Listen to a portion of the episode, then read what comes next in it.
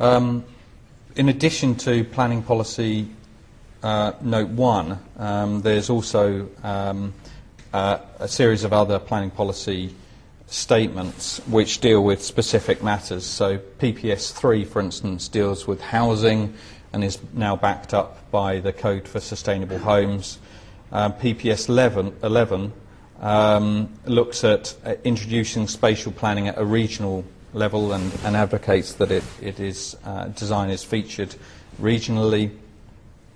And Planning Policy Note 12 um, indicates, for instance, how sustainability appraisal, which is an important part of the design process, is, is incorporated into, into planning practice. Just to take uh, each of those very briefly in turn, Planning Policy uh, Note 3, for instance, on housing, um, makes the, a very, the, the very bold statement that good design is fundamental to the development of high quality new housing. So it's absolutely clear.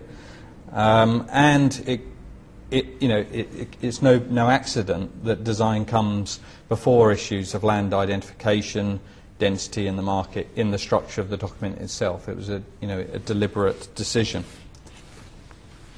Um, in terms of bits of kit and, and, other sort of sources of information that you may or may not be um, uh, uh, may, may, not know about, um, I, I, would commend this document to you, for instance, um, by Design Better Places to Live, which is a companion to PP, PPS3.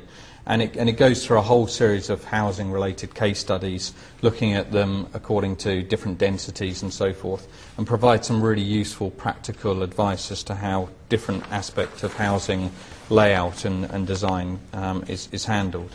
So it goes through understanding the context, it looks at uh, movement and traffic considerations in, in housing uh, schemes, looks at housing mix and neighbourhood housing layout and form, accommodating parking, and as I mentioned, it, it, goes through a number of really quite interesting case studies. So, you know, it's a, it's a very broad-based approach to um, housing design in, in, the widest sense. Um, other bits of kit, um, we'll come back to this in a moment. This is the cover from By Design, Urban Design and the Planning System. It's a little bit old now, um, but it's still really quite relevant and, um, and, a, and, a, good point of reference for, um, for, for, for providing a synopsis of, of key urban design principles that, we that we'll go through a little bit later on. Um, and as I mentioned, this document here on safer places.